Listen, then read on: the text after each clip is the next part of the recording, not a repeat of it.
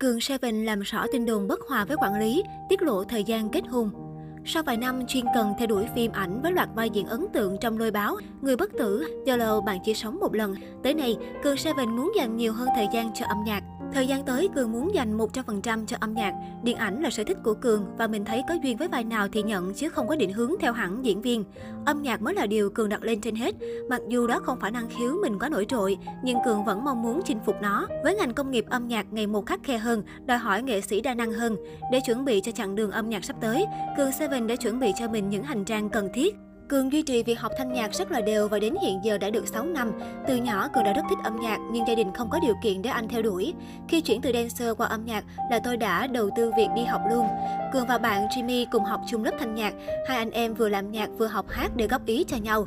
Lúc đầu khi mới chuyển từ dancer qua ca sĩ, Cường chưa có nhiều kinh nghiệm trình diễn sân khấu theo hướng ca sĩ, mà lại thiên về vũ đạo nhiều quá, gây ảnh hưởng tới hơi thở và giọng hát. Đó là lý do nhiều người nhìn nhận Cường chỉ nên làm dancer thôi. Chính nhờ những lời góp ý đó khiến Cường nhìn nhận lại bản thân và thay đổi để việc trình diễn âm nhạc hiệu quả hơn.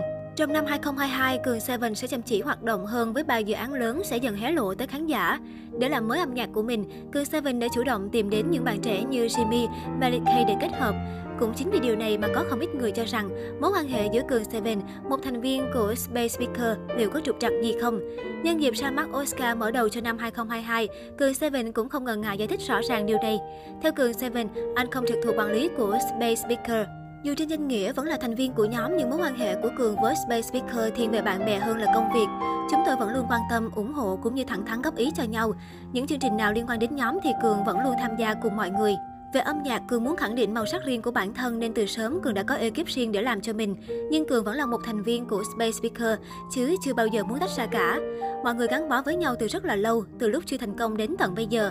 Những tên tuổi khác trong Space Speaker nổi tiếng và đã có chỗ đứng nhất định trong làng nhạc.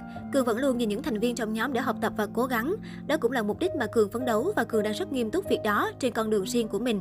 Trái ngược với câu chuyện trong ca khúc Oscar, Cường Seven và bạn gái Vũ Ngọc Anh vẫn hạnh phúc sau 4 năm bên nhau.